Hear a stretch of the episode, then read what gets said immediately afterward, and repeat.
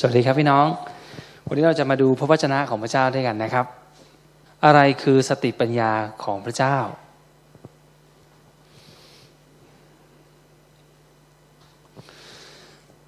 เมื่อเราพูดถึงสติปัญญาของพระเจ้าแล้วเราต้องเราก็จะระลึกถึง เราก็จะนึกถึง ผู้ชายผู้หนึ่งซึ่งเป็นกษัตริย์นะครับ เป็นลูกชายของดาวิดก็คือกษัตริย์ซาโลมอนนั่นเองนะครับ เมื่อกษัตริย์ดาวิดได้สิ้นพระชน กษัตริย์โซโลมอนซึ่งเป็นลูกชายของท่านได้ขึ้นเป็นกษัตริย์เหนืออิสราเอลทั้งหมด พระยาเวได้ทรงปรากฏกับซาโลมอนในความฝัน พระเจ้าตรัสถามท่านว่าเจ้าอยากได้อะไรจากเรา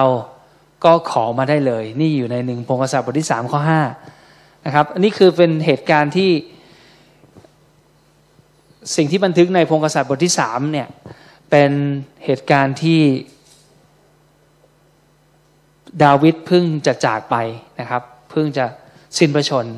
แล้วก็กษัตริย์โซโลมอนเพิ่งจะได้ได้รับการขึ้นมาครอบครองอาณาจักรอิสราเอลต่อจากดาวิดและท่านก็ได้เดินทางไปถวายเครื่องบูชาที่ที่กิเบโอน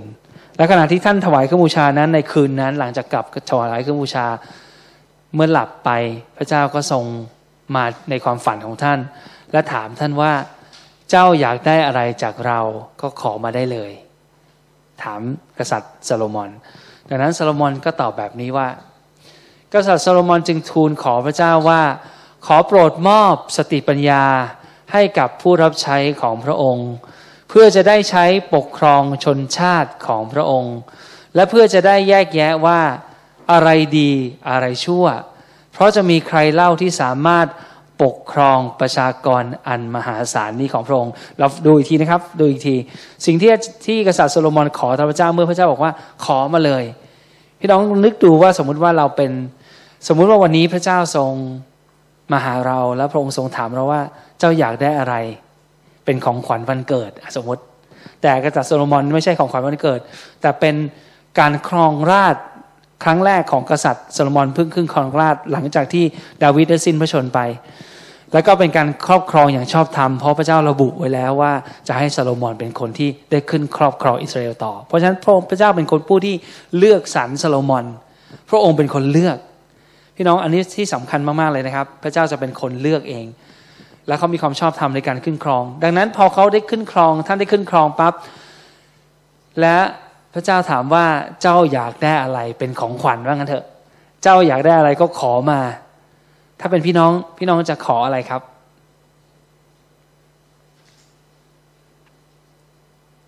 หลายท่านก็คงคิดว่าขอให้ปลดหนี้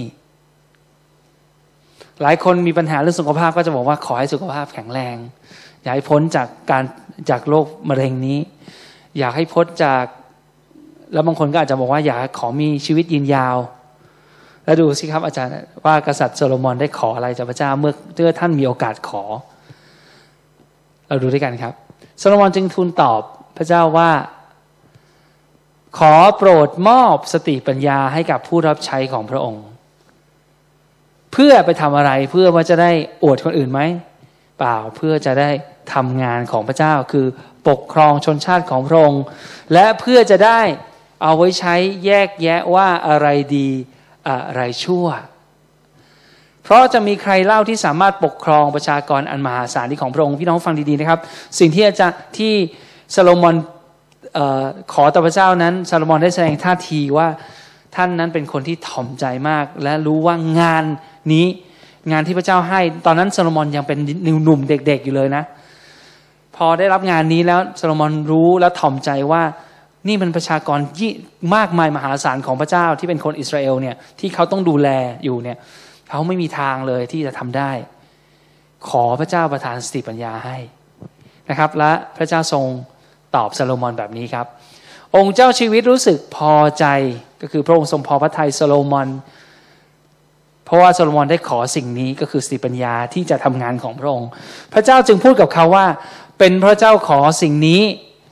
เป็นเพราะว่าเจ้าขอสิ่งนี้ และไม่ได้ขอให้มีอายุยืนยาว หรือขอความร่ำรวย หรือขอให้ฆ่าศัตรูของเจ้า แต่เจ้ากลับขอสติปัญญาสำหรับตัวเจ้าเอง เพื่อจะได้รู้จักปกครองอย่างยุติธรรม อันนี้สำคัญมากเลย พระเจ้านี่ตอนแรกซาโลมอนคำขอของซาโลมอนเราถ้าย้อนกลับไปดูตอนนี้ไม่ต้องย้อนก็ได้นะครับซาโลมอนบอกว่าขอสติปัญญาเพื่อจะได้ปกครองคนของพระองค์ เพื่อจะได้แยกแยะสิ่งที่ถูกผิดใช่ไหม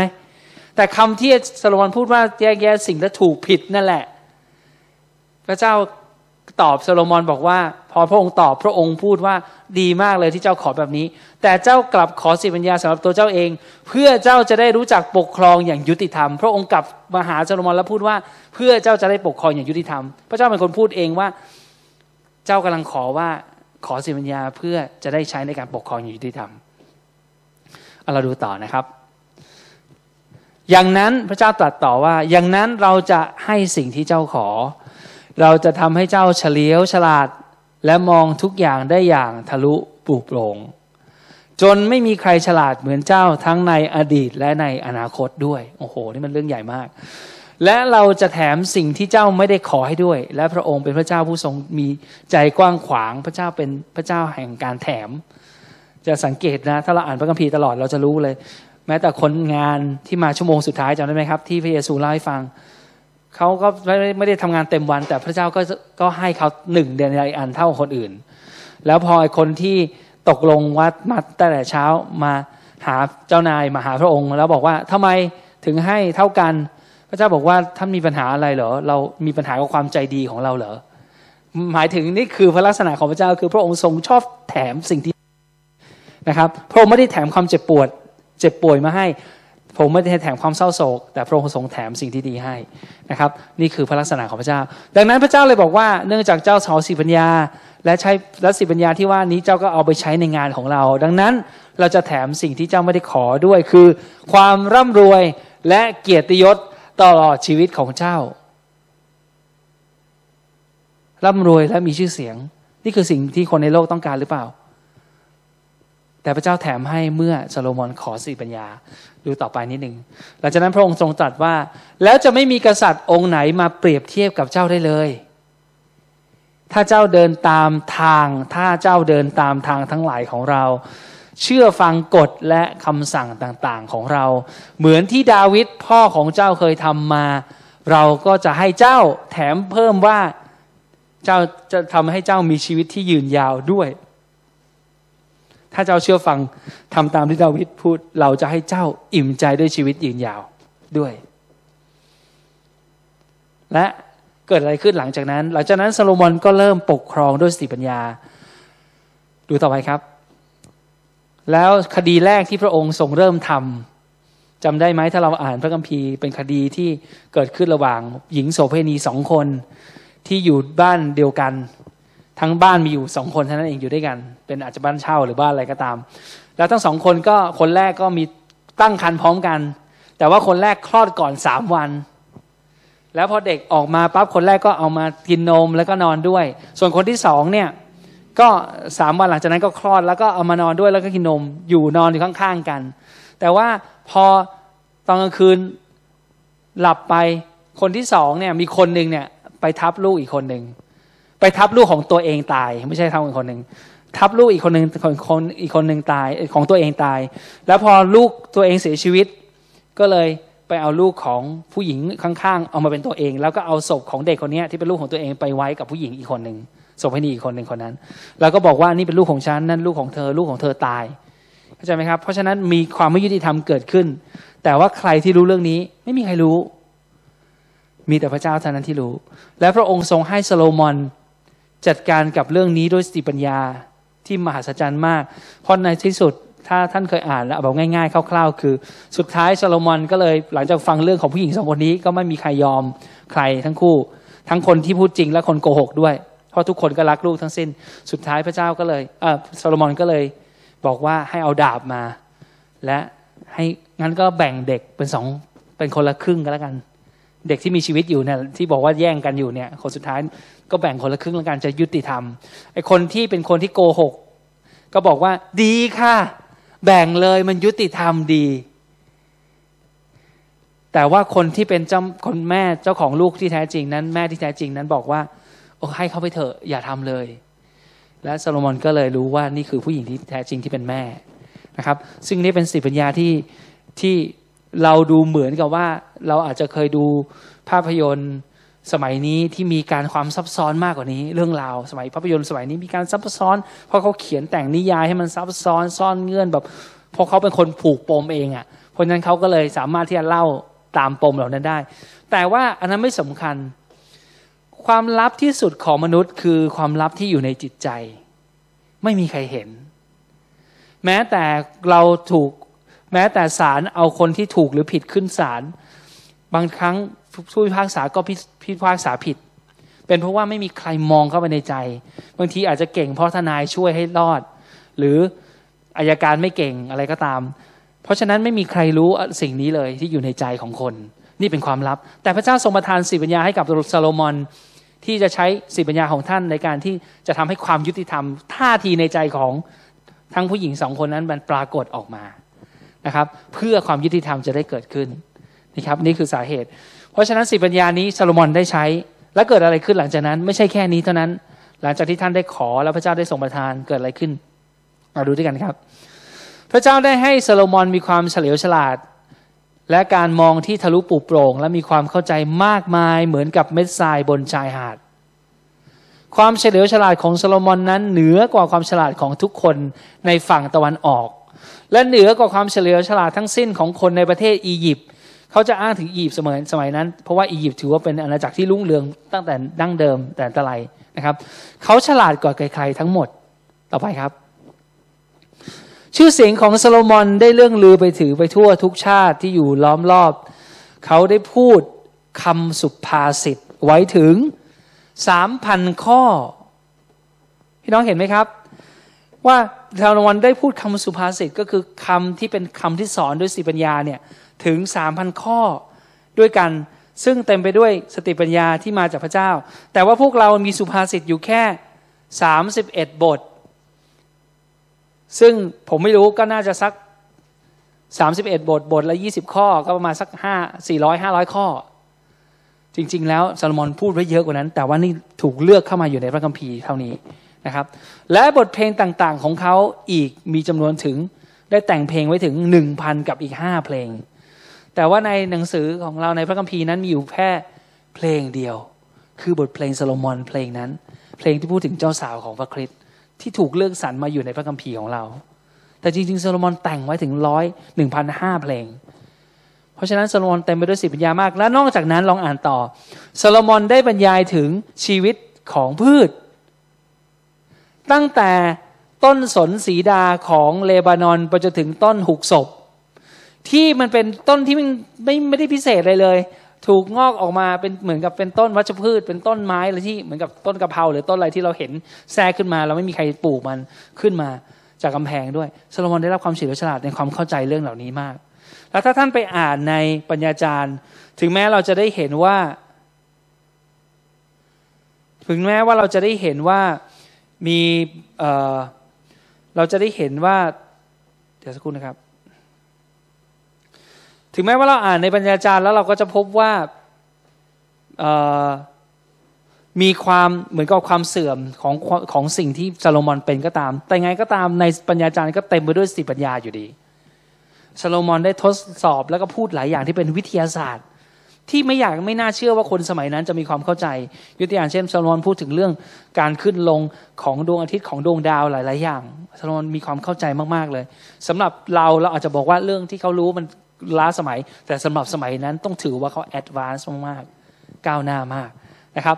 เพราะฉะนั้นเดี๋ยววันนี้เราดูสไลด์ต่อไปนะครับเขายังสอนเกี่ยวกับอะไรอีกบ้าง เขายังสอนเกี่ยวกับพวกสัตว์และก็นก สัตว์เลื้อยคลานและปลา คนจากทุกชาติต่างมาฟังความเฉลียวฉลาดของโซโลมอน ซึ่งคนเหล่านี้ถูกส่งมาจากกษัตริย์ทั่วโลกที่ได้ข่าวเกี่ยวกับความเฉลียวฉลาดของเขา นะครับอะดูต่อไปครับ งั้นวันนี้เราจะมาดูด้วยกันว่าสติปัญญาคืออะไร แล้วทำไมพระเจ้าถึงถึงถึงเมื่อซาโลมอนขอสติปัญญาทำไมพระองค์ถึงแถมความร่ำรวยและเกียรติยศ และยังแถมความชีวิตอันยืนยาวให้ด้วยทำไมพระเจ้าถึงพอใจที่ซาโลมอน ขอสติปัญญา และประสิทธิปัญญาที่เอาไปใช้ในงานของพระเจ้าด้วย ไม่ใช่สติปัญญาเพื่อทำให้ตัวเองเด่นพิเศษ แต่เอาไปใช้งานของพระเจ้าจริง ๆ นะครับเราอธิษฐานด้วยกันก่อนนะครับ เพื่อเราจะได้เข้าใจมากขึ้น พระวิญญาณฟ้าสวรรค์เราขอบคุณพระองค์สำหรับความรักและการสำแดงที่พระองค์ทรงมีให้กับเราผ่านทางพระวิญญาณของพระองค์ขอบคุณที่พระองค์ทรงให้ประทานพระวิญญาณของพระองค์ไว้ในเราทั้งหลายแล้วในวันนี้ และพระวิญญาณบริสุทธิ์นั้น พระองค์ทรงเป็นครูสอนเราในทุกสิ่ง พระองค์จะนำเราไปสู่ความจริงทั้งมวลทุกอย่าง และวันนี้ขอพระองค์ทรงสอนเราให้เราเข้าใจถึงสติปัญญาของพระเจ้าว่าเป็นเช่นไรเป็นอะไร เพื่อเราทั้งหลายนั้นจะได้สามารถรับเอาความไพ่บุญของพระองค์ได้อย่างเต็มเปี่ยม เพื่อเราจะได้สามารถทำงานของพระองค์ได้อย่างเกิดผล เพื่อเราจะได้สามารถเกิดผลมากมายเพื่อถวายเกียรติแด่พระองค์ เราขอบคุณพระองค์ เราขออธิษฐานเราขอ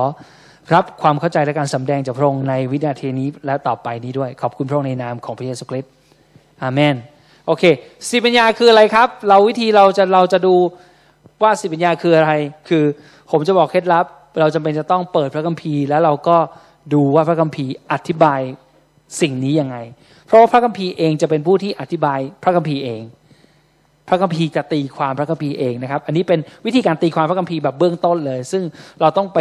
ไปที่เริ่มต้นที่จุดนี้ก่อน ในยากอบบทที่หนึ่งข้อสองถึงหกเราจะรู้จักข้อนี้ดี แต่ข้อไหนที่ท่านรู้จักดีท่านต้องใส่ใจเป็นพิเศษ เพราะท่านอาจจะพลาดของดีที่มากกว่านั้นที่อยู่ในนั้นก็ได้ สติปัญญาคืออะไร ลองดูครับ พี่น้องของข้าพเจ้า เมื่อพวกท่านอันนี้คือท่านยากอบซึ่งเป็นน้องขององค์ผู้เป็นเจ้านะครับ เป็นน้องชายของพระเยซูคริสต์คือมีมารดาคนเดียวกันคือนางมารี พี่น้องของข้าพเจ้า เมื่อพวกท่านพบกับการทดลองใจต่างๆ ก็จงถือว่าเป็นเรื่องน่ายินดียิ่ง เพราะพวกท่านรู้ว่าการทดสอบความเชื่อของท่านนั้นทำให้เกิดความทรหดอดทน และจงให้ความทรหดอดทนนั้นมีผลอย่างสมบูรณ์ ก็คือพอมีความอดทนแล้วอดทนมันจะทำให้เกิดผลบางอย่างในชีวิตเรา เพื่อท่านทั้งหลายจะได้เป็นคนที่สมบูรณ์และดีอะต่อไปครับ โดยไม่ขาดสิ่งใดเลยโอเคนะครับ หลังจากที่ข้อนี้จบแล้ว ข้อที่ห้าก็พูดทันทีขึ้นมาว่า แต่ถ้าไทยในพวกท่านขาดสติปัญญา แต่ถ้าใครนั่นหมายความว่าประโยคนี้ตั้งแต่ประโยคนี้เป็นต้นไป มันเชื่อมกับประโยคก่อนหน้านี้ทั้งหมด ก็คือมันเกี่ยวข้องกับการทดลองและการทดสอบ และก็ความที่เราต้องอดทน และต้องวางใจในพระเจ้าในตรงนั้นนะครับ มันเกี่ยวข้องกันอ้าวขาดสิปัญญาให้คนนั้นทูลขอจากพระเจ้าผู้ประทานให้กับทุกคนด้วยพระทัยกว้างขวาง และไม่ทรงตำหนิ และเขาจะได้รับตามที่ทูลขอ แต่จงขอด้วยความเชื่อและไม่สงสัย พี่น้องต้องสังเกตอันนี้ดี ๆ ขาดสติปัญญา ถ้าท่านขาดสติปัญญา ให้คนนั้นทูลขอจากพระเจ้า ผู้ประทานให้ทุกคนด้วยใจกว้างขวางคือพระองค์อยากจะให้มาก ๆ ใจกว้าง และพระองค์จะไม่ว่าเลยสักคำคิดดู อันนี้เป็นสิ่งที่พระวิญญาณบริสุทธิ์ดลใจให้ท่านยากอบเขียนจดหมายฉบับนี้ เพื่อจะบอกเป็นจดหมายรักกับพระเจ้าถึงเราว่าขอสิ และพระองค์จะไม่ว่าเลย พระองค์อยากจะให้ว่าอย่างนั้นเถอะนี่คือสิ่งที่เหมือนกับพระเจ้างอว่าอธิษฐานสิเราจะให้เจ้า แล้วเราจะไม่ว่าเลย แม้ว่าเจ้าจะขอมาเป็นครั้งที่พันแล้วก็ตาม เป็นพันครั้งแล้ว เราก็จะยินดีให้ด้วยกายก้องขวาง แต่คนนั้นต้องขอด้วยความเชื่อและไม่สงสัยเลย แล้วหลังจากนั้นเราก็ไม่ได้อ่านต่อเราเราจำได้แล้ว เพราะใครคนที่ขอมีสองใจอย่าหวังว่าจะจับพระเจ้าเลยนะครับในบางพีพูดเอาดูต่อนะครับ ความเชื่อคือความไว้วางใจในพระเจ้า สติปัญญาคือความฉลาด วิธีการอ่านพระคัมภีร์ให้เราเข้าใจคือ เราจำเป็นจะต้องเอาคำไปแทนในพระคัมภีร์ แล้วมันจะทำให้เราเข้าใจมากขึ้นในการอ่านพระคัมภีร์นี่คือเคล็ดลับอย่างหนึ่งเพราะฉะนั้นเดี๋ยวเราจะเอาความไว้วางใจในพระเจ้าไปแทนความเชื่อ แล้วก็ความฉลาดไปแทนสติปัญญา ในพระวจนะของพระเจ้ามาสักครู่นี้อ่านลองดูครับพี่น้องของข้าพเจ้าเมื่อพวกท่านพบกับการทดลองใจต่างๆ ก็จงถือว่าเป็นเรื่องน่ายินดียิ่ง เพราะว่าท่านรู้ว่าการทดสอบความไว้วางใจในพระเจ้า นั้นใครไว้วางใจในพระเจ้า ท่าน ความไว้วางใจในพระเจ้านั้นทำให้เกิดความทรหดอดทน และจงให้ความทรหดนั้นมีความสมบูรณ์อย่างสมบูรณ์ เพื่อท่านทั้งหลายจะได้เป็นคนที่สมบูรณ์และดีอะต่อครับ โดยที่ไม่ได้ขาดสิ่งใดเลย แต่ถ้าท่านแต่ถ้าใครในพวกท่าน ขาดความฉลาด แต่ถ้าพวกท่านไทยในพวกท่านขาดความฉลาด ให้คนนั้นทูลขอจากพระเจ้า ผู้ประทานให้กับทุกคนด้วยใจกว้างขวางและไม่ทรงตำหนิ และเขาก็จะได้รับตามที่ทูลขอ แต่จงขอด้วยความเชื่อและไม่สงสัย ขาดความฉลาดเนี่ยพระคัมภีร์ฉบับอ่านเข้าใจง่ายใช้คำว่าฉลาดนะครับ เอาเราดูต่อ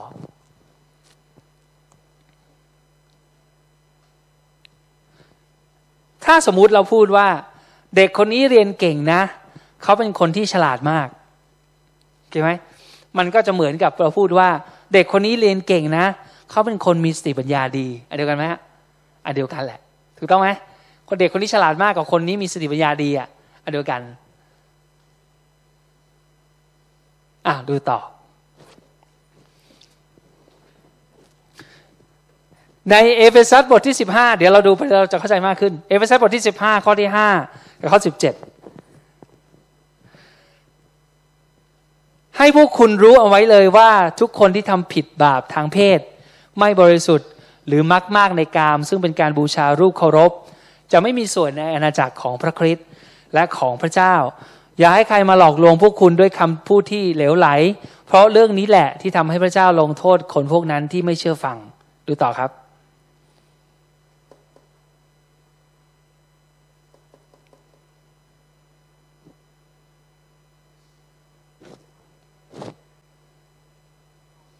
มื่อรู้อย่างนี้แล้วก็อย่าไปมีส่วนร่วมกับคนพวกนั้นเลย โอเค พระคัมภีร์กำลังพูดอันนั้นต่อกันมานะครับ ก็แสดงว่ากำลังพูดถึงเรื่องพวกคนที่ทำผิดทางเพศใช่ไหมแล้วหลังจากนั้นเมื่อเรารู้อย่างนี้แล้ว เราก็อย่าไปมีส่วนกับคนพวกนั้นเลย อย่าไปยุ่งกับพวกเขา เมื่อก่อนนี้พวกคุณเคยเป็นความเป็นเคยเป็นความมืด แต่เดี๋ยวนี้เป็นความสว่างแล้ว โอเค ต่อ ถ้าอย่างนั้นระวังให้ดีพวกคุณ ระวังให้ดีว่าพวกคุณใช้ชีวิตอย่างไร อย่าเป็นเหมือนคนโง่ แต่ให้เป็นเหมือนคนฉลาด ให้ฉวยโอกาสที่จะทำดี เพราะทุกวันนี้มีแต่ความชั่วร้าย ฉะนั้นอย่าเป็นคนโง่ แต่อะไรครับให้เข้าใจว่าองค์เจ้าชีวิตต้องการให้คุณทำอะไร เพราะฉะนั้นพระคัมภีร์กำลังบอกว่า พวกเขาเป็นคนที่เขาทำผิดทางเพศ เหล่านั้นเขากำลังทำสิ่งบางอย่างที่ไม่ถูกต้อง อย่างนั้นเราอย่าไปยุ่งกับเขาเลย ถ้าอย่างนั้นจงระวังตัวให้ดี ว่าพวกคุณใช้ชีวิตอย่างไร ใช้ชีวิตอย่างไร อย่าเป็นเหมือนคนโง่ แต่ให้เป็นเหมือนคนฉลาด หรือคนที่มีสติปัญญา คือให้ฉวยโอกาสที่จะทำดี ทุกเวลา เพราะทุกวันนี้มีแต่ความชั่วร้าย ฉะนั้นอย่าเป็นคนโง่ แต่ให้เข้าใจว่าองค์เจ้าชีวิตต้องการให้คุณทำอะไรอะต่อไปครับดูไปเรื่อยๆเราจะเข้าใจมากขึ้น คนโง่ก็คือคนที่ไม่เข้าใจว่าพระเจ้าต้องความต้องการของพระเจ้า ส่วนคนฉลาดก็คือคนที่ฉวยโอกาสที่จะทำสิ่งที่ดี เพราะว่าเขาเข้าใจว่าพระเจ้าต้องการให้ทำอะไร ราะฉะนั้นคนฉลาดก็คือคนที่มีรู้ว่าพระเจ้าต้องการให้ทำอะไร คราวนี้เราคิดถึงชีวิตคริสเตียนของเรา เราเป็นคริสเตียน แต่ว่ามีคริสเตียนมากมายเลย ที่เราไม่รู้หรอกว่าเราพระเจ้าให้เราทำอะไร ต้องการให้เราทำอะไร ก็แสดงว่าเราขาดชามฉลาด เอาดูต่อ หรือสติปัญญานั่นเอง คราวนี้เรากลับไปดูยากอบอีกครั้งหนึ่งนะครับอ่าดูอีกที พี่น้องของข้าพเจ้าเมื่อพวกท่านพบกับการทดลองใจต่าง ๆ ก็จงถือเป็นเรื่องน่ายินดี เพราะพวกท่านรู้ว่าการทดลองทดสอบความไว้วางใจในพระเจ้านั้นทำให้เกิดความทรหดอดทน และจงให้ความทรหดนั้น โอเค เราดูต่อไปนะครับ โดยไม่ขาดสิ่งใด แต่ถ้าใครในพวกท่านขาดสติปัญญา ให้พวกนั้นทูลขออาดูต่อ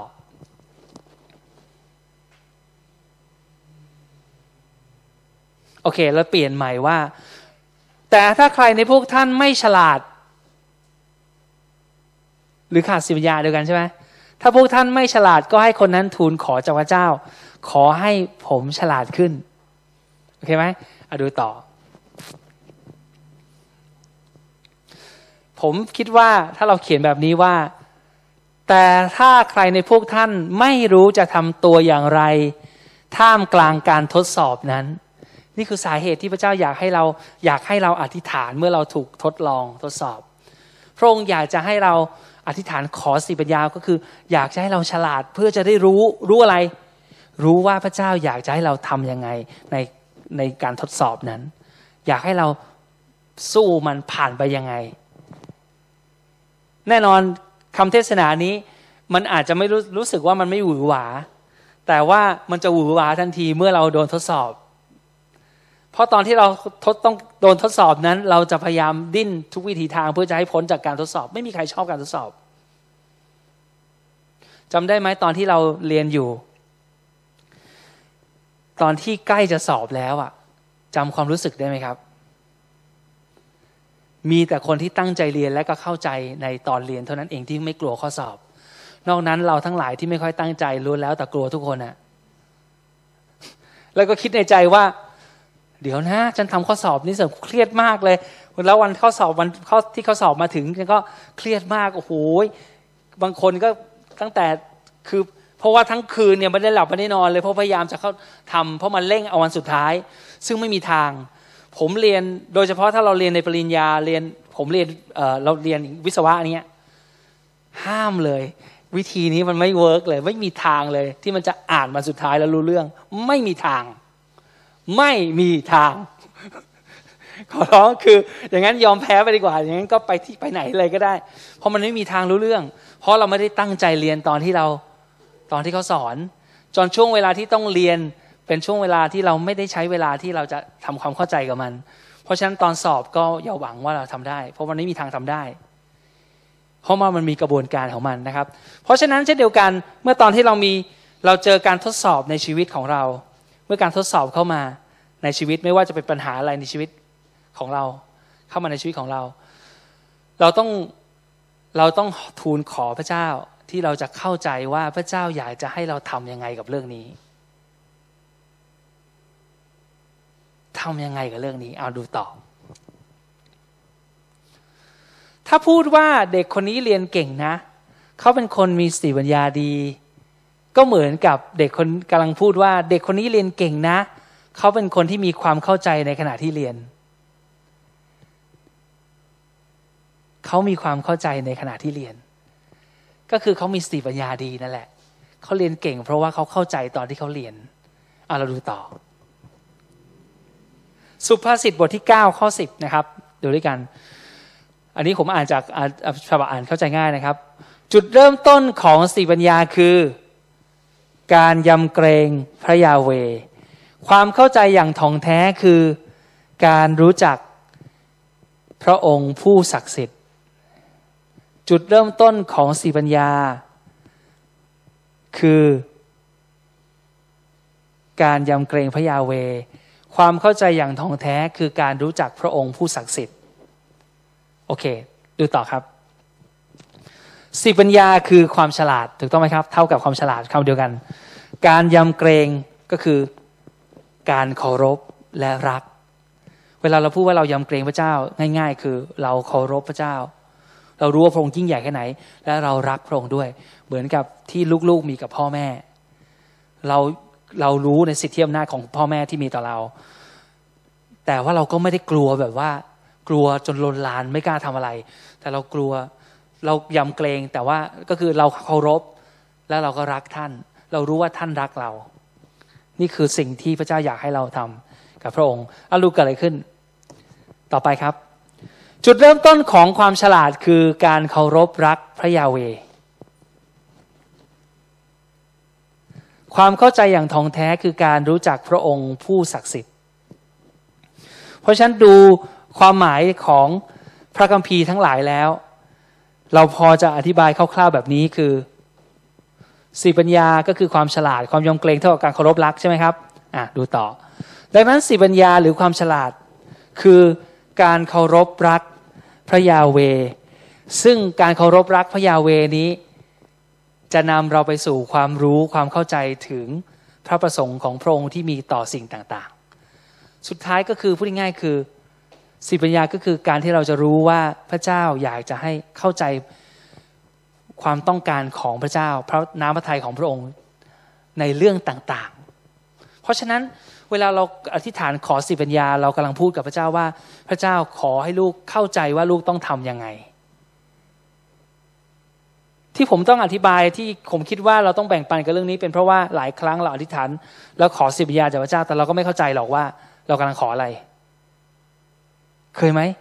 ที่เราบอกว่าพระเจ้าขอพระคุณของพระองค์ เต็มล้นในเรา แต่เราก็ไม่รู้ว่าพระคุณแปลว่าอะไร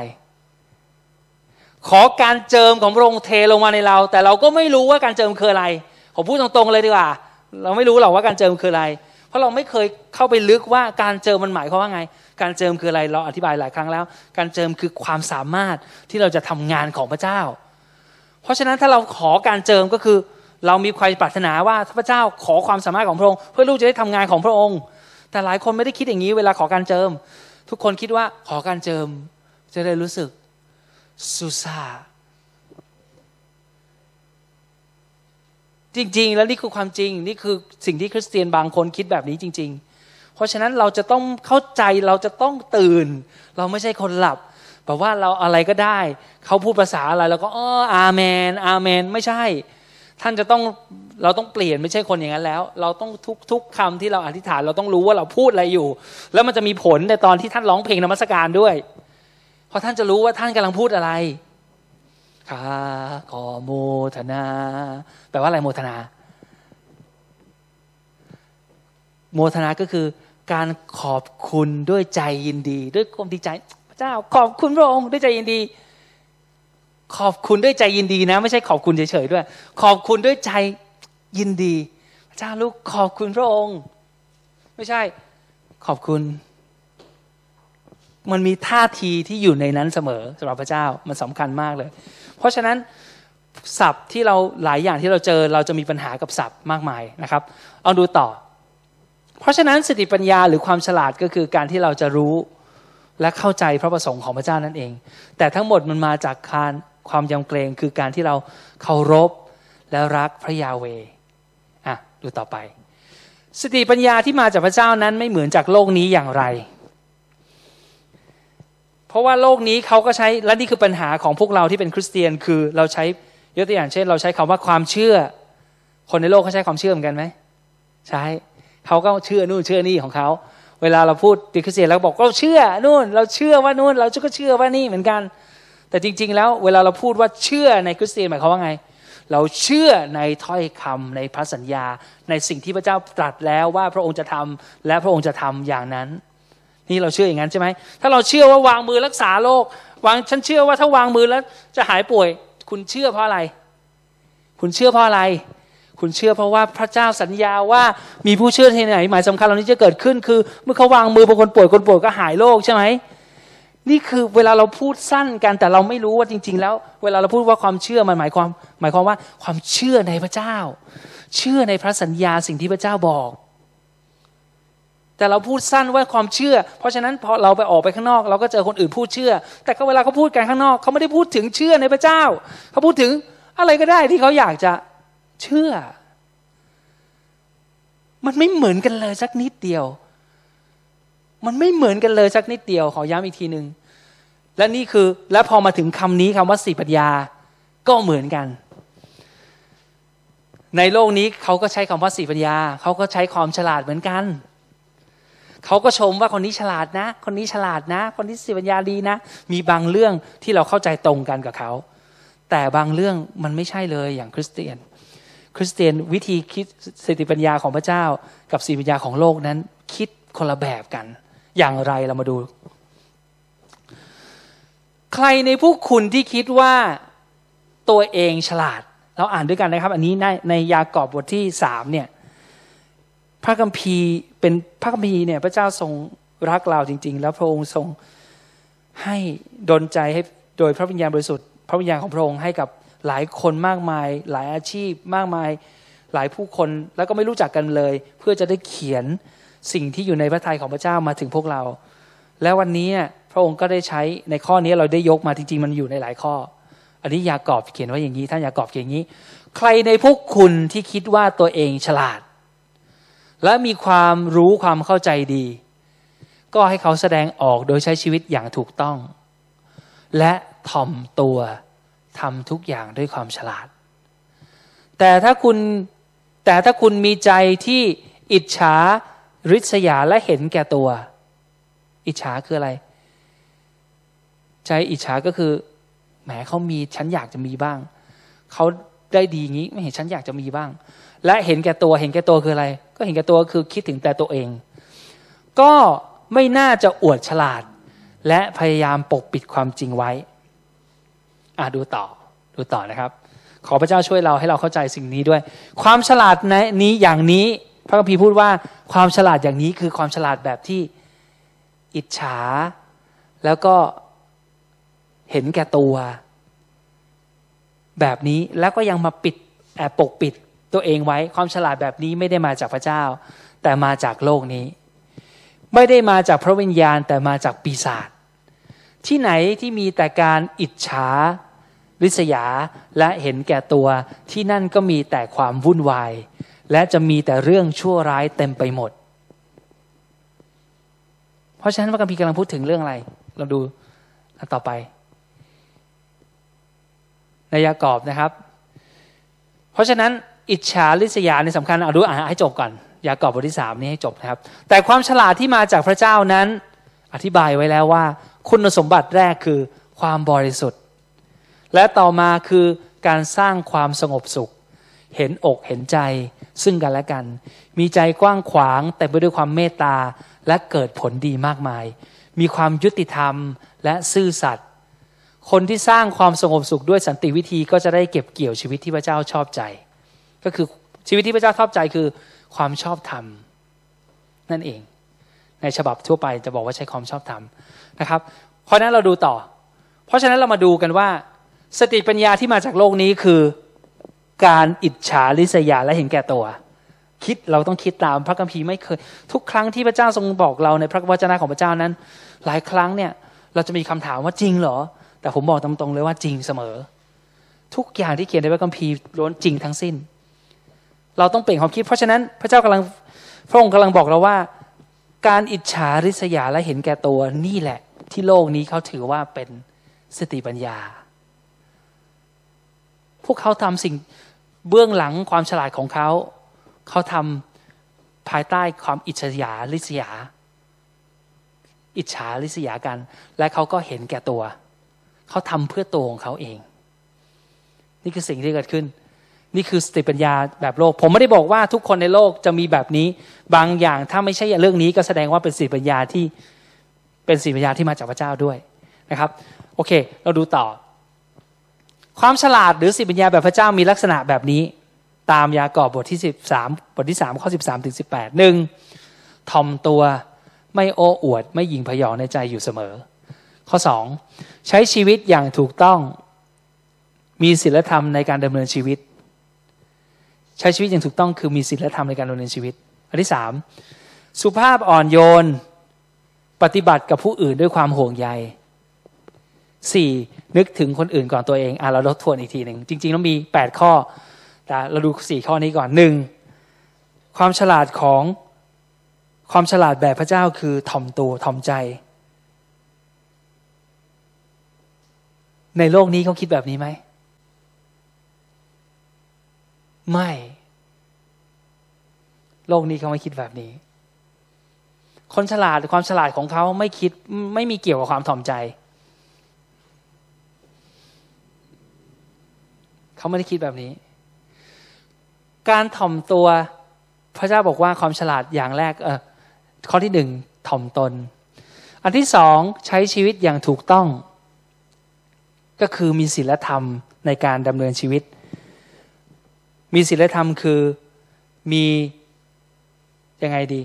มีมีความคิดในการทำทุกสิ่งทุกอย่างอย่างดี ทุกเรื่องทุกอย่างยกตัวอย่างเช่น ถ้าเราจอดรถเราคิดถึงคนอื่น จอดรถเวลาเขามีเส้นแบ่งกัน เราจอดให้ดี เพราะเราคิดถึงคนอื่น เพราะว่าถ้าเราไม่คิดถึงคนอื่น เราก็จะเข้าอีหลอบนั้น อิจฉาริษยาและเห็นแก่ตัวใช่ไหมก็คือแบบหมวดเมื่อกี้ ถ้าเราคิดว่าแม่ฉันจะจอดอย่างนี้แล้ว ฉันจะเข้าไปแป๊บเดียวเท่านั้นแหละแป๊บเดียวเท่านั้นแหละฉันจอดอย่างนี้แหละแป๊บเดียวไม่เป็นไรเข้าเซเว่นแป๊บเดียวเดี๋ยวก็ออกมาแล้ว เราคิดแบบนี้เนี่ยเราไม่ถูก เราคิดไม่ถูก เราไม่ได้ทำสิ่งที่เหมาะสมและมีศีลธรรม เราถึงจะจำเป็นจะต้องทำให้ดี เราก็แค่เสียเวลา เสียเวลาเพื่อใคร ไม่ใช่เพื่อเราเพื่อคนอื่นใช่ไหม นี่คือวิธีคิดที่ถูกต้องที่พระเจ้ากำลังบอกว่า นี่คือความฉลาดแบบพระเจ้า อย่างนี้พระเจ้าบอกว่าฉลาดมากที่คิดแบบนี้ลูก เจ้ากำลังบอกว่าเจ้ามีสติปัญญา เจ้าคิดอย่างนี้ เจ้ามีสติปัญญา อันที่สามสุภาพอ่อนโยน พระเจ้าบอกว่าคนที่สุภาพอ่อนโยน คือคนที่ฉลาด เพราะว่าเขาจะปฏิบัติต่อคนอื่นอย่างห่วงใยเขาจะระมัดระวังว่าคนอื่นเขาจะกลัวไหม เขาจะไม่ขี่มอเตอร์ไซค์บิดบึ้น หรือทำเสียงดังๆ ตอนคืนหรือแม้แต่ตอนกลางวัน ผมหลายครั้งเลยผมไม่ผมพูดตรงๆนะ ผมไม่พอใจมากๆเลยกับการขี่บิ๊กไบค์นะ บนท้องถนน ผมไม่ชอบมากๆเลย ผมก็พูดแล้วผมก็สามารถพูดได้ โดยที่ผมรู้ว่าพระเจ้าก็เห็นควรกับสิ่งนี้ด้วย เพราะว่า คุณขับบิ๊กไบค์คุณไม่จำเป็นต้องขับบิ๊กไบค์คุณขี่มอเตอร์ไซค์เล็กก็ได้ผมยังไม่รู้เลยทำไมกฎหมายถึงออกมาได้ แต่กฎหมายบางทีออกมาเพราะอะไรรู้ไหมครับ เพราะว่าถ้ากฎหมายไม่ออกมามันจะมีคนละเมิดกฎหมายแอบทำเพราะฉะนั้นกฎหมายบางทีจำเป็นจะต้องออกเพราะความดื้อของใจของมนุษย์จำได้ไหมในพระคัมภีร์บอกว่าอะไร พระเยซูเคยบอกว่าฟาริสีสดุสีมาหาพระเยซู แล้วก็พูดถึงเรื่องเอาฟาริสีหรือสดุสีผมจะไม่ได้แล้วพูดถึงเรื่องของ ทำไมโมเสสถึงอนุญาตให้หย่าภรรยาได้ ก็ทำจดหมายไงให้หย่าได้ไงพระเยซูบอกว่าโมเสสอนุญาตเพราะว่าพวกคุณมันดื้อใจของคุณมันแข็งกระด้าง พระคัมภีร์บอกอย่างนี้ พระเจ้าก็เลย เออ เองจะทำก็ทำทำมันถูกต้อง เขียนจดหมายให้ถูกต้อง เพราะว่าอะไรพระเจ้าบังคับใจเขาไม่ได้เองมันดื้อเพราะฉะนั้นพระองค์ต้องทำมันถูกต้อง เช่นเดียวกันบิ๊กไบค์ผมเข้าใจ แต่ผมมาตามตรงไม่ถูกต้อง ถ้าทำสุสิน จิรยธรรมไม่ถูก บิดเครื่องหูบึ้งแล้วทำให้คนเขาตกใจ คุณทำให้คนอื่นตกใจได้เหรอครับ แสดงว่าคุณคุณไม่ได้ปฏิบัติกับผู้อื่นด้วยความห่วงใยนี่ไม่ใช่สิปัญญาที่มาจากพระเจ้า แค่นี้เองง่าย ๆ เพราะนั้นเราต้องตรวจสอบตัวเองว่า เออ ใช่ไหมแสดงว่าเราไม่ฉลาด ไม่ฉลาดอย่างที่พระเจ้าบอกนะ โลกนี้จะพูดไงก็ช่างเขาเถอะแต่ว่าสำหรับพระเจ้าแล้วถือว่าไม่ฉลาดทำแบบนี้ อันที่สี่คือเราต้องนึกถึงคนอื่นก่อนตัวเอง พระเจ้าบอกว่าแบบนี้ฉลาด อันที่ห้าคืออะไรครับ สร้างสันติไม่ส่งเสริมความแตกแยก หรือแตกกก แตกเหล่าแบ่งพักแบ่งพวก การทำแบบนี้พระเจ้าบอกฉลาด เห็นไหมสิ่งนี้ที่เราพูดนะมันสอดคล้องกับที่พระเยซูเทศนาบนภูเขาเลย คนที่เป็นพีซเมเกอร์คนที่สร้างสันติก็จะถือเขาจะถูกเรียกว่าเป็นบุตรของพระเจ้า อันที่ห้ามีใจเมตตาสงสารเห็นอกเห็นใจให้อภัย และมีความใจดี พระเจ้าบอกว่านี่คือสติปัญญาคนนี้ฉลาด พระเจ้าเห็นคนนี้พระองค์บอกว่าคนนี้ฉลาด อันที่เจ็ดมีความจริงใจไม่หลอกลวงไม่แกล้งทำคือไม่แอบแกล้ง คือทั้งหน้าก็ดี หน้าดูยิ้มดีแต่จริง ๆ ในใจเนี่ยโอ้โหเป็นยักษ์เป็นมารเลยข้างใน นี่คือสิ่งที่พระเจ้าบอกว่า อย่าทำฉะนั้นนั้นให้เราจริงใจกลับกลายเป็นว่าถ้าเราไม่ชอบเราพูดว่าเราไม่ชอบยังดีสักกว่า พระเจ้าถือว่าฉลาดทำอย่างนี้ฉลาดที่แปดมีความยุติธรรม วันนี้ถ้าเกิดผมต้องทำข้อสอบตอนหลังให้ทุกคนได้ทำเนี่ย คงก็ยากนิดนึง ต้องขอโทษด้วยนะครับ มันจะโหดนิดนึง มีความยุติธรรม เที่ยงธรรมไม่ลำเอียงเข้าข้าง สิ่งนี้เป็นสิ่งที่ยากมากสำหรับเรา เพราะเรามีแนวโน้มที่จะไม่ยุติธรรม แน่นอนเราต้องเราเอียงเข้าข้างของเราเองอะอยู่แล้ว นิดหนึ่งแต่พระเจ้าบอกว่าความฉลาดแบบพระเจ้าคือพระองค์ทรง เราต้องมีความยุติธรรมโอเค เพราะฉะนั้นเราทวนอีกทีหนึ่งข้อหนึ่งมีอะไรครับ ย้อนไปข้อหนึ่งอีกทีหนึ่งทอมใจทอมตน ไม่โอ้อวด ไม่หยิ่งพยองในใจอยู่เสมอ น่าแปลกใจมากเลย เพราะว่าบางครั้งคืออย่างนี้ บางครั้งเราก็หยิ่งพยองเผลอมีความหยิ่งพยองบ้าง เคยมีใครบ้างไม่บางทีก็รู้สึกว่าฉันดีกว่าคนอื่นรู้สึกไหมเอาให้อยู่ในความจริงเหอะ จริงใจไง เดี๋ยวมันเดี๋ยวเดี๋ยวพลาดเรื่องจริงใจนะเมื่อกี้ไม่ฉลาดคนนั้นเราก็ต้องพูดตรงๆว่า เออ ใช่บางทีฉันก็หยิงอะ ฉันก็คิดว่าฉันดีกว่ายกตัวอย่างเช่น บางทีฉันเดินไปเห็นคนพม่า เราก็รู้สึกว่า โอ้เราดีกว่า พอเจอคน คนที่ไม่ใช่ชาติของไทยกดมากกว่า เหมือนคนเกาหลี บางทีเขาอาจจะรู้สึกดูแคลนกับคนไทยบ้างบางที ทุกอย่างมันมีเรื่องอย่างนี้เกิดขึ้น เพราะอะไรเพราะสังคมในโลกนี้มันทำให้เราเป็นคิดแบบนั้น แต่เราจะต้องไม่เป็นอยู่เสมอ เราต้องกลับใจใหม่แล้วเลิกนิสัยอย่างนั้น อย่าปล่อยให้มันกัดกินชีวิตของเราตลอดไป มันเกาะเราวันนี้เรามันต้องไม่ยอมให้วันพรุ่งนี้ เพราะฉะนั้นเราต้องจัดการมันทุกวัน เราต้องรู้ว่าเราต้องถ่อมใจเสมอ ไม่โอ้อวดสองใช้ชีวิตอย่างถูกต้องสามสุภาพอ่อนโยนสี่นึกถึงคนอื่นก่อนตัวเอง อันที่ห้าครับ สร้างสันติ อันที่หกมีใจเมตตาสงสารเจ็ดมีความจริงใจแปดมีความยุติธรรม ทั้งหมดเหล่านี้ผมไม่ได้คิดเอง มันอยู่ในยากอบบทที่สามข้อสิบสามข้อถึงข้อสิบแปดถ้าท่านไปอ่านดูจะรู้นะครับ โอเค ลองดูต่อไป เราจะได้รับสิปัญญาจากพระเจ้าได้อย่างไร โอเค อันนี้เป็นเป็นประเด็นที่สำคัญ หลายคนไม่ใช่เพราะอธิษฐานไม่เป็น หลายคนไม่ใช่เพราะว่า ไม่ใช่เพราะอธิษฐานไม่เป็น หรือว่าไม่ใช่เพราะ เพราะสาเหตุอื่นเลย แต่เป็นเพราะสาเหตุนี้ เพราะเขาไม่ได้มีใจแบบนี้ เราจะรับสิปัญญาของพระเจ้าได้อย่างไร ดูด้วยกัน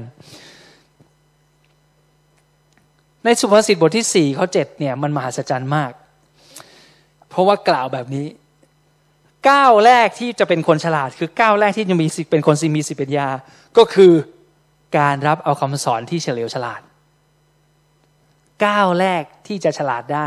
ก็คือการรับเอาคำสอนที่ฉลาด แม้ว่าจะต้องเสียทุกอย่างทรัพย์สมบัติทั้งหมด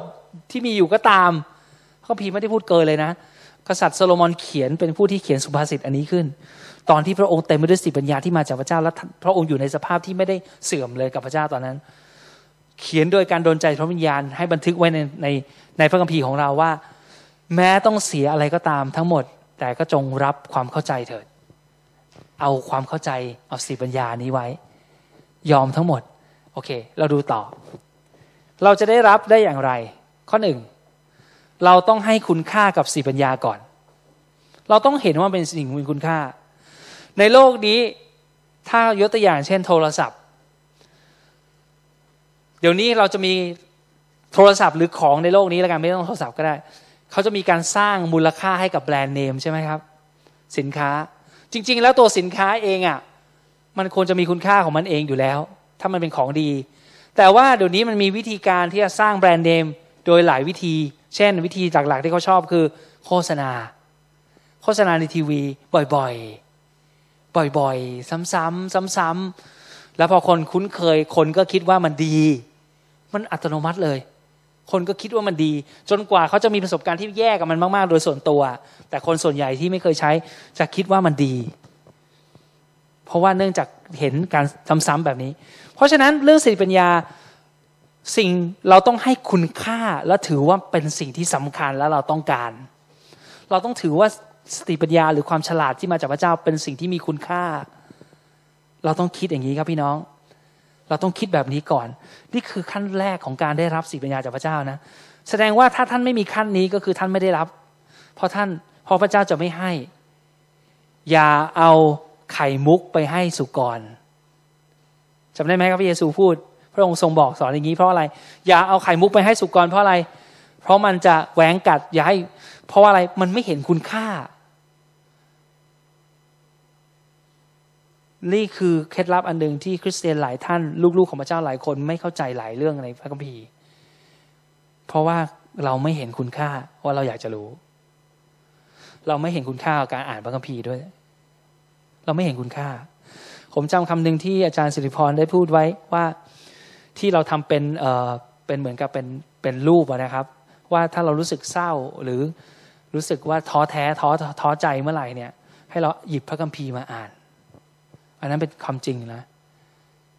เราต้องให้คุณค่ากับอ่านพระคัมภีร์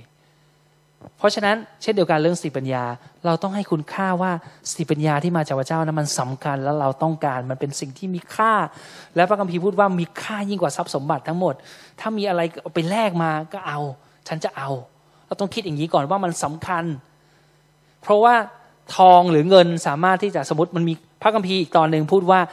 สติปัญญานั้นมีค่ามากกว่าทองคำ เพราะว่าทองคำสามารถจะซื้อได้ทุกอย่างในโลกนี้ จริง ๆ นะ ยกเว้นความชื่นชมยินดี และชีวิตนิรันดร์ซื้อไม่ได้ แต่ซื้อได้ทุกอย่างเป็นเพราะว่าทองคำเป็นตัวกลางของเงินในโลกนี้ ทองคำเพราะฉะนั้นพระคัมภีร์บอกว่า อย่า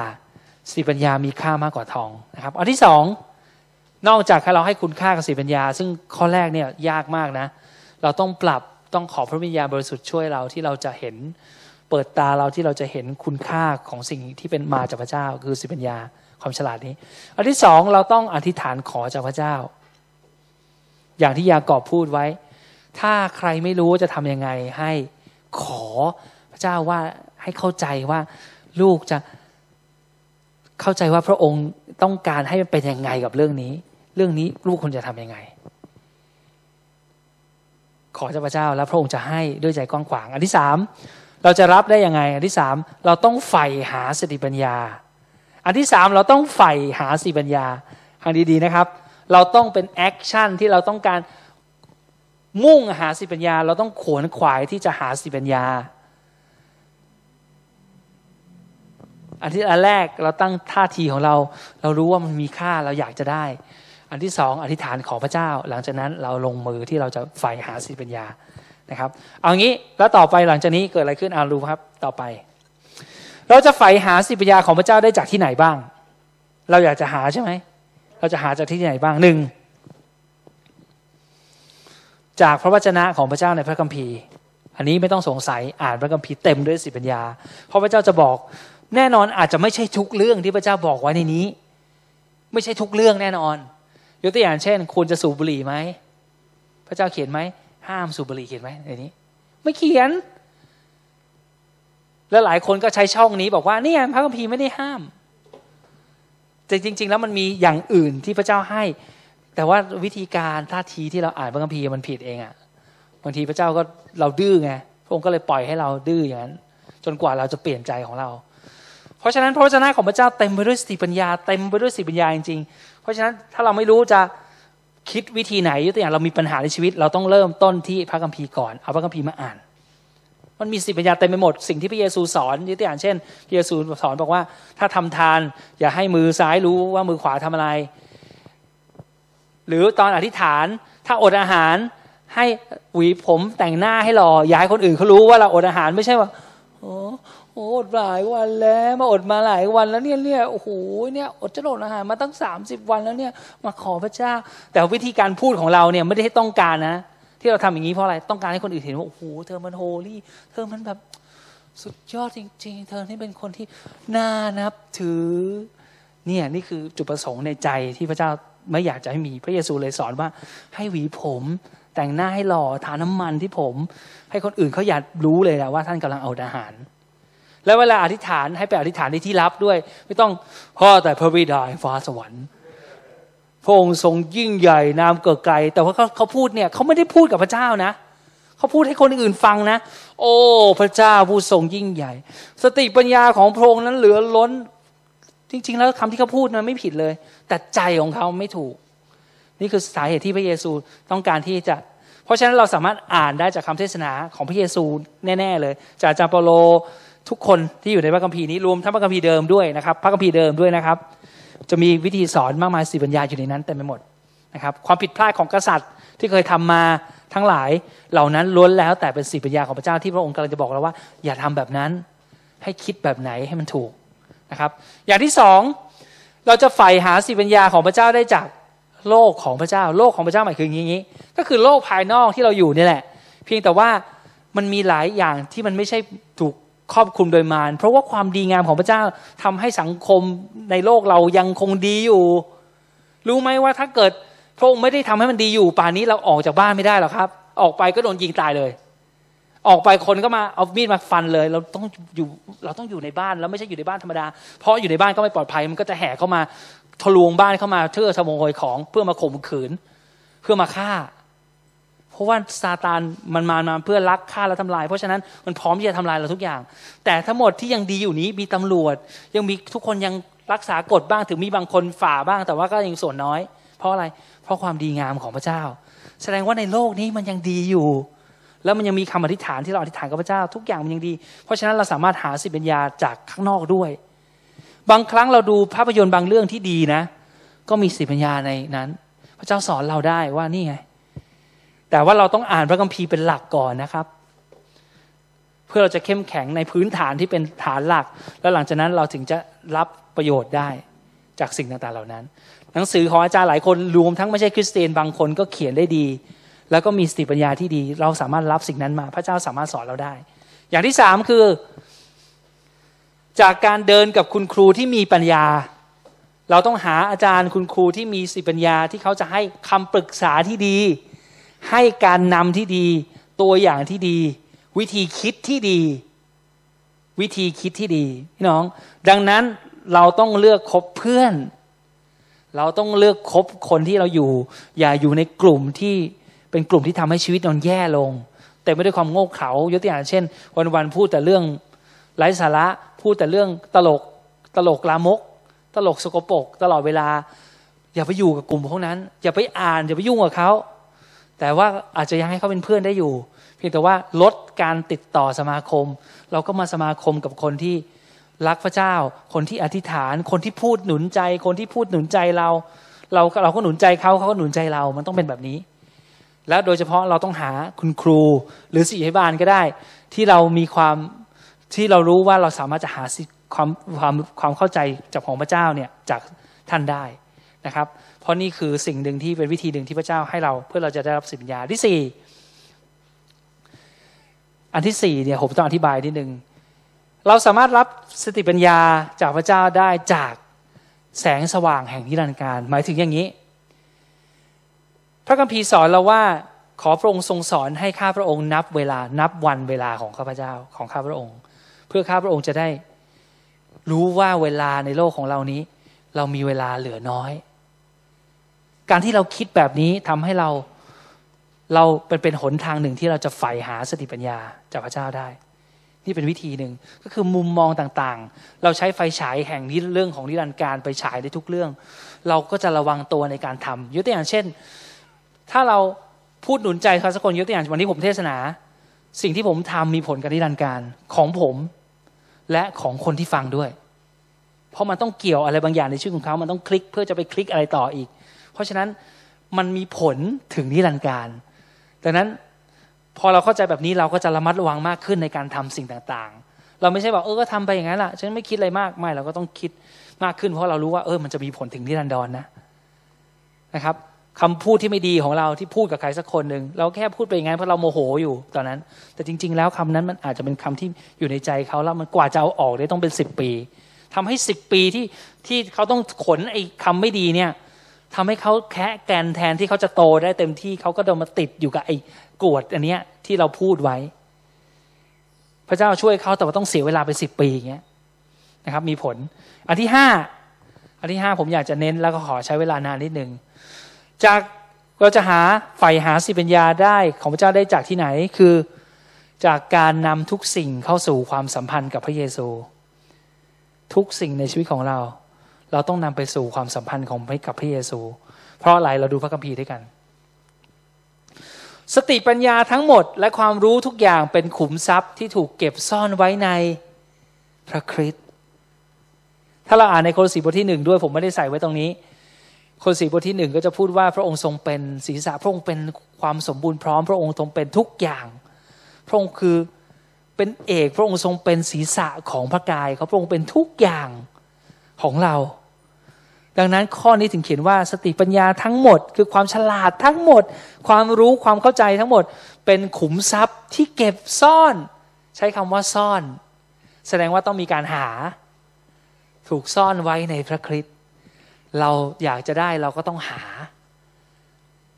โดยการเข้าไปหาพระองค์ เพราะว่าพระเจ้าทรงซ่อนไว้ในพระองค์ เหมือนพวกเราทั้งหลายที่พระองค์ทรงซ่อนไว้ในพระเยซูคริสต์เหมือนกัน นะครับมันเป็นความสัมพันธ์ที่ล้ำลึกมาก ดังนั้นเราจะใฝ่หาสิวิญญาของพระเจ้าได้จากการนำทุกสิ่งเข้ามาสู่ความสัมพันธ์ เกี่ยวข้องหรือความเกี่ยวโยงกับพระคริสต์กับพระเยซู ทุกอย่างมันต้องเกี่ยวโยงกับพระคริสต์เพราะว่าพระองค์ทรงเป็นเอกทรงเป็นเป้าหมายของพระคัมภีร์ทั้งเล่ม พระองค์เป็นเอกอยู่เป็นเป้าหมายของทุกอย่างที่เขียนในพระคัมภีร์ เพราะพระองค์คือพระวาทะก็คือพระวจนะของพระเจ้าเอง แม้แต่ดวงดาว หลายคนใช้ดวงดาวในการพยากรณ์ชีวิตใช่ไหมที่เขาดูดวงกันใช่ไหมแต่จริง ๆ ดวงดาวทั้งหมดเล็งมาที่พระเยซูคริสต์เราก็รู้อยู่ ตอนนั้นอาจารย์สตีฟเคยมาสอนทีหนึ่งเรื่องดวงดาว ทั้งหมดยกตัวอย่างเช่นดวงดาวที่พาโหราจารย์มาหาพระเยซูก็เหมือนกันตั้งแต่เด็ก นั่นก็เหมือนกัน ทุกอย่างทุกอย่างดวงดาวทุกอย่างสรรเสริญพระเจ้า ทุกอย่างเล็งไปที่พระเยซูคริสต์เพียงผู้เดียว พระองค์ทรงเป็นเอกเป็นที่หนึ่งเสมอนะครับ ราะฉะนั้นนี่คือวิธีการใฝ่หาความสิทธิญาของพระเจ้า และสุดท้ายที่ผมจะฝากไว้คืออันสุดท้ายครับ จงยอมเป็นคนโง่เอาเมื่อกี้เราอาทิตย์เราคุยกันมาตั้งนานเนี่ยคือ อยากให้ฉลาดไม่ใช่เหรอแล้วทำไมตอนสุดท้าย จงยอมเป็นคนโง่อะอ่าดูข้อเมื่อกี้พีด้วยกัน อย่าหลอกตัวเองเลย ถ้าใครในพวกคุณคิดว่าตัวเองฉลาด ตามความคิดของโลกนี้ ก็ให้เขายอมเป็นคนโง่ พูดง่ายคือพระคัมภีกำลังบอกว่า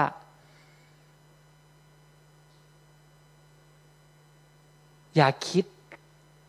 ตามความคิดของโลกนี้ โลกมันมีวิธีคิดของมันว่า แบบนี้เรียกว่าฉลาด ดังนั้นถ้าเราคิดว่าเรากำลังคิดแบบโลกแล้วเราคิดว่าเราฉลาด ให้เรายอมเป็นคนโง่เถอะ เพื่อเราเพื่อเขาจะได้เป็นคนฉลาดอย่างแท้จริง ยอมเป็นคนโง่ เพื่อเขาจะได้ฉลาดอย่างแท้จริง โง่ต่ออะไรโง่ต่อความคิดแบบโลก เพื่อเขาจะได้ฉลาดในพระเจ้าอย่างแท้จริงมารับเอาความเข้าใจของพระเจ้าเอาดูต่อไปอีกสองข้อจบแล้วหนึ่งโครินธ์บทที่หนึ่งข้อยี่สิบเจ็ดพูดอย่างนี้ แต่พระเจ้าเลือกสิ่งที่โลกนี้ถือว่า โง่มาทำให้คนที่ฉลาดอับอายเอาพระเจ้าเลือกใครเนี่ย โง่เขาพูดถึงใครเปล่า พระเจ้าทรงเลือกสิ่งที่โลกนี้ถือว่าโง่ มาทำให้คนที่ฉลาดอับอาย แล้วพระเจ้าทรงเลือกสิ่งที่โลกนี้ถือว่าอ่อนแอ มาทำให้ผู้เข้มแข็งต้องอับอาย และทั้งคำว่าโง่และอ่อนแอเนี่ยถ้ามันคิดดีๆ พระเจ้าอะไรพูดถึงเราอะวิธีที่คริสเตียนทำอธิษฐาน เธอทำไงดีเกิดเรื่องบนประเทศนี้แล้ว ประเทศนี้กำลังมีปัญหาทำยังไงดี ปะเราไปอธิษฐานกัน คนอื่นในโลกคิดในใจว่า โง่อ่อนแอ ต้องประท้วงทีต้องไปไปกัน แต่ว่าเราบอกว่าอะไร อันนี้คือสติปัญญาของพระเจ้า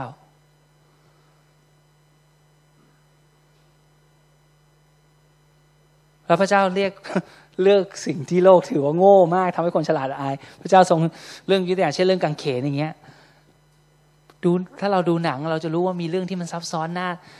ซ่อนเงื่อนน่าสนุกกว่าเรื่องดูพระเยซู พระเยซูมาถึงก็ตึงกังเขนแล้วก็ตายเนี่ยจบแค่นี้เหรอขนาดสาวกยังงงเลยว่า พระอาจารย์แค่นี้เหรอพวกมารักษาโรคเสร็จแล้วหลังจากนั้นวันหนึ่งผมก็โอ้โหคิดว่าจะยกพระองค์เป็นกษัตริย์สุดท้ายถึงเวลาพระองค์ไม่ทำอะไรเลย ไม่แก้ตัวด้วย ยอมตาย นี่เหรอโธ่คนในโลกถือว่า โง่ และพระเจ้าทรง ใช้สิ่งนี้มาทำให้โลก ต้องอายคนฉลาดที่โลกนี้คิดว่าฉลาดนะต้องอายเอาสุดท้ายครับ ข้อประกาศสุดท้าย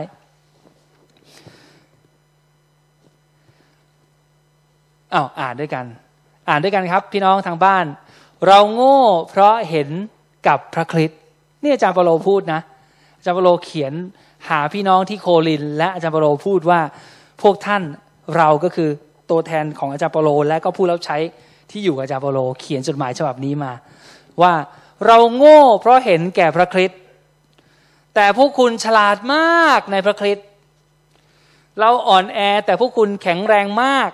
พวกคุณได้รับการยกย่อง แต่เราถูกเหยียดหยาม อาจารย์เปโลกำลังพูด ประชด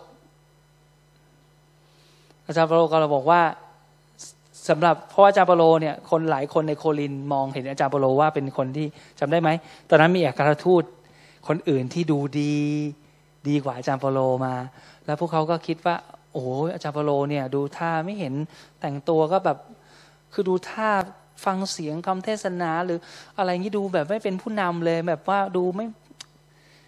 ไม่รวยที่สำคัญคือไม่รวยถ้าเกิดไม่รวยอะเป็นหลัก อาจารย์เปโลบอกว่า อ๋อ เราพวกเราทุกท่านพวกท่านเป็นราชาแล้วนี่ เราเป็นคนไม่มีอะไรเลย จริง ๆ แล้วไม่ใช่อะไร ก็คือทั้งหมดเป็นเรื่องของความถ่อมใจของพระเจ้าแล้วอาจารย์เปโลพูดว่าเราโง่ เพราะเห็นแกับพระคริสต์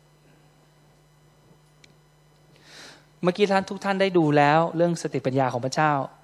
ถ้าเราอ่านเรื่องทั้ง 8 อย่างนั้น ที่ดีพูดไว้ในยากอบเราจะเห็นเลยว่า สิ่งเหล่านี้โลกไม่ทำหรอกถ่อมใจ นึกถึงคนอื่นดีกว่าตัวเองเขาอาจจะสอนกันบ้าง แต่จริงๆแล้วในทางปฏิบัติเขาไม่ได้ทำเหล่านี้เป็นความฉลาดและสิปัญญาจากพระเจ้าทั้งสิ้น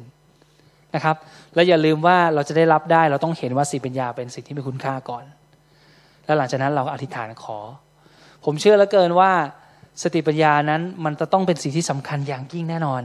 พระเจ้าถึงบอกอยู่ๆพอเราในชีวิตคริสเตียนเราต้องเจอการทดลองและการทดสอบตลอดเวลา แต่ว่าพอพูดถึงเรื่องนั้นปั๊บอาจารย์ท่านยากอบได้บอกว่าให้อธิษฐานขอสิปัญญา เพื่อเราจะได้เข้าใจ เพราะเราพอเราเข้าใจว่าพระเจ้าต้องการอะไรขึ้นนะ เราสามารถจะรับมือกับทุกอย่างที่เราจะเจอได้เห็นไหมครับแล้วเราจะไม่กลัวเลยเราจะเป็นคนที่เข้มแข็งในพระเจ้ามาก แล้วก็สามารถจะเหมือนที่อาจารย์เปโลบอกคือ ยินดีตลอดเวลามีความสุขจงชื่นชมยินดีในพระเจ้า อยู่ทุกเวลา ถึงแม้ตัวเองอยู่ในคุก จงชื่นชมยินดีในพระองค์อยู่เสมอ แล้วก็ตัวเองก็อยู่ในคุกก็ยังร้องเพลงกับศิลาเสียงดังมาก จนลากคุกสะเทือนสถานสรรเสริญพระเจ้านะครับ ขอบคุณพระเจ้า แล้วก็วันนี้ผมอยากฝากไว้เท่านี้นะครับ ผมเชื่อว่าสิ่งที่อธิบายก็ท่านก็อาจจะเข้าใจบ้าง ไม่เข้าใจบ้าง แต่ว่าผมถือว่ามันเป็นการหว่านเมล็ด และถ้าท่าน สนใจที่อยากจะรู้มากขึ้น ก็ลองฟังหลาย ๆ รอบนะครับ ขอพระเจ้า เพราะว่าตอนที่ผมเตรียมคำเทศนาเนี่ยผมพูดตรงๆผมใช้เวลานานเลย เพราะว่าผมแล้วแม้แต่ตอนที่ผมเดินเข้าห้องน้ำที่บ้านเนี่ย ผมก็ยังถามพระเจ้าว่า ผมไม่เข้าใจ แต่ว่า อย่างในที่โมทีพูดว่า แต่ว่าพระเจ้าจะทรงทำให้ท่านเข้าใจในทุกสิ่งสองวันที่สองที่โมทีพูดไว้ หมายถึงว่าพระเจ้าจะทรงทำให้เราเข้าใจจนได้ ถ้าเรามีคำถามแล้วเราอยากจะเข้าใจ เพราะเราใฝ่หาอยากจะรู้ว่าพระเจ้ากำลังต้องการหมายความว่ายังไง ในช่วงเวลาแห่งโควิด ผมอยากดุลใจให้พี่น้องทุกท่าน ยังคงเข้มแข็งติดสนิทกับพระเจ้านะครับ แล้วก็อ่านพระคัมภีร์ เอาเรื่องของพระเจ้ามาคิด ถ้าเราเริ่มไม่มีคำถามในสมองเรื่องพระเจ้าเนี่ยนะว่าสงสัยนู่นสงสัยนี่อะไรบางอย่างนะแสดงว่าเราไม่ได้คิดถึงเรื่องพระเจ้าอะเพราะถ้าคิดถึงเรื่องพระเจ้ามันต้องมีเรื่องสงสัยว่าทำไมพระองค์ถึงพูดแบบนี้ทำไมพระองค์ถึงอย่างนี้ อันนี้เป็น indicator ตัววัดเลยนะถ้าท่านเริ่มไม่มีคำถามนะเออมีคำถามอะไรไหมครับ ไม่มีเลยเลยอะเริ่มมีปัญหาแล้วนะผมบอกตรงๆนะมันเริ่มมีปัญหาแล้วนะโอเคโอเคนะครับ เราอธิษฐานด้วยกัน เราจะฝากกันไว้ในพระเยซูคริสต์ และขอให้สันติสุขของพระเจ้าปกคลุมพวกเรา พระบิดาที่รักเราขอบคุณพระองค์สำหรับลูกๆของพระองค์ทุกคน และทุกๆคนที่กำลังรับชมไม่ว่าจะเป็นไลฟ์หรือหลังจากนี้ที่เป็นวิดีโอก็ตาม พระบิดาเราทั้งหลายยอมรับว่าเราทั้งหลายนั้นอ่อนแอและขัดสนฝ่ายวิญญาณ เราต้องการพระองค์มาเติมเต็ม เราต้องการพระวิญญาณของพระองค์ที่จะสอนเรามากขึ้น เราขอยอมรับว่าเราไม่ได้รู้สิ่งใด สิ่งที่เรารู้นั้นเล็กน้อยเหลือเกิน เมื่อเทียบกับสิ่งที่พระองค์อยากให้เรารู้ ดังนั้นวันนี้เราขอต่อพระองค์ ขอพระองค์ทรงประทานความเข้าใจ ในเรื่องพระวจนะของพระองค์ ในเรื่องพระคัมภีร์ ในเรื่องสติปัญญาที่เราสอนในวันนี้ ขอพระองค์ทรงเพิ่มเติมมากขึ้น ขอให้เรานี้ได้มีประสบการณ์และเข้าใจมากขึ้นว่าความฉลาดหรือสติปัญญาที่มาจากพระองค์นั้น มันไม่เหมือนอย่างที่โลกให้ และมันเป็นอย่างที่พระองค์ทรงบอกไว้ในพระวจนะของพระองค์อย่างแท้จริง ขอพระองค์ทรงโปรดทำให้ใจของเราทั้งหลายนั้น หันไปได้พบกับสิปัญญาและมีชีวิตอยู่กับความฉลาดสิปัญญาอย่างพระองค์นั้นทุกวันที่เราได้เจอและขอบคุณพระองค์ที่เราจะมีกำลังที่จะเลือกทำในสิ่งที่พระองค์ทรงเรียกให้เรากระทาและขอบคุณพระองค์ที่พระองค์ทรงจะให้เราเข้าใจว่าเราต้องทำสิ่งใดในเวลาไหนในเวลาสถานการณ์ใดยังไงอยู่เสมอ ระเจ้าเราขอบคุณพระองค์เราขอฝากพี่น้องทุกคนไว้ในการปกป้องดูแล เพราะพระองค์ทรงสัญญาว่าพระองค์จะปกป้องพวกเราไว้ และพระองค์จะไม่ให้เราทั้งหลายนั้น สักคนเดียวหลงหายไป เพราะเราทั้งหลายเป็นลูกแกะของพระองค์ พระบิดาที่รักเราขอบคุณพระองค์ขอสันติสุขของพระองค์ขอพระพรของพระองค์ปกคลุมครอบครัวของเราทุกคนไว้ เราขอฝากทุกคนไว้ในพระหัตถ์ของพระองค์เราอธิษฐานและขอบคุณพระองค์ในนามของพระเยซูคริสต์ เอเมน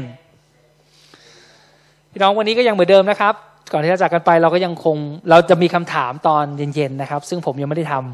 ำคำถามซึ่งค่อนข้างยากนะวันนี้นะครับ แต่ยังไงก็ตาม อยากให้ร่วมกิจกรรมทุกอย่างนะครับ แล้วร่วมคำถามด้วย ก็เราจะพบกันใหม่นะครับ วันอาทิตย์หน้าก่อนนี้ก็คริสตจักรก็มีโครงการว่าอาจจะมีการไลฟ์ระหว่างอาทิตย์นะครับ แต่ว่าก็ยังคิดอยู่ว่าจะเริ่มต้นเมื่อไหร่นะครับ ยังไงก็ตามก็ติดตามใกล้ชิดในเพจของ Facebook ยุบคุณ แล้วก็ติดตามในเว็บไซต์ก็มีและใน YouTube นะครับ YouTube Channel ของยุบคุณ Channel เนี่ยผมอยากให้ทุกท่านแอดไว้ แล้วก็ Subscribe ไว้ แล้วก็รู้วิธีเพื่อจะได้เข้าไปนะครับ มันมีทั้งการนมัสการและการเทศนา ตอนนี้เราอาจจะดูไม่เห็นว่าสำคัญ แต่ว่าเวลาที่ชีวิตของเราต้องการสติปัญญาเนี่ยางทีเราสามารถจะเลือกวิดีโอเหล่านี้มา ซึ่งพระเจ้าได้พูดผ่านทางผู้รับใช้ของพระองค์ในการสอนไว้ แล้วมันจะแตะใจทำให้ท่านฟื้นกลับมาได้นะครับ ขอพระเจ้าอวยพรทุกๆท่าน ชาโลม ชาโลมครับ ชาโลม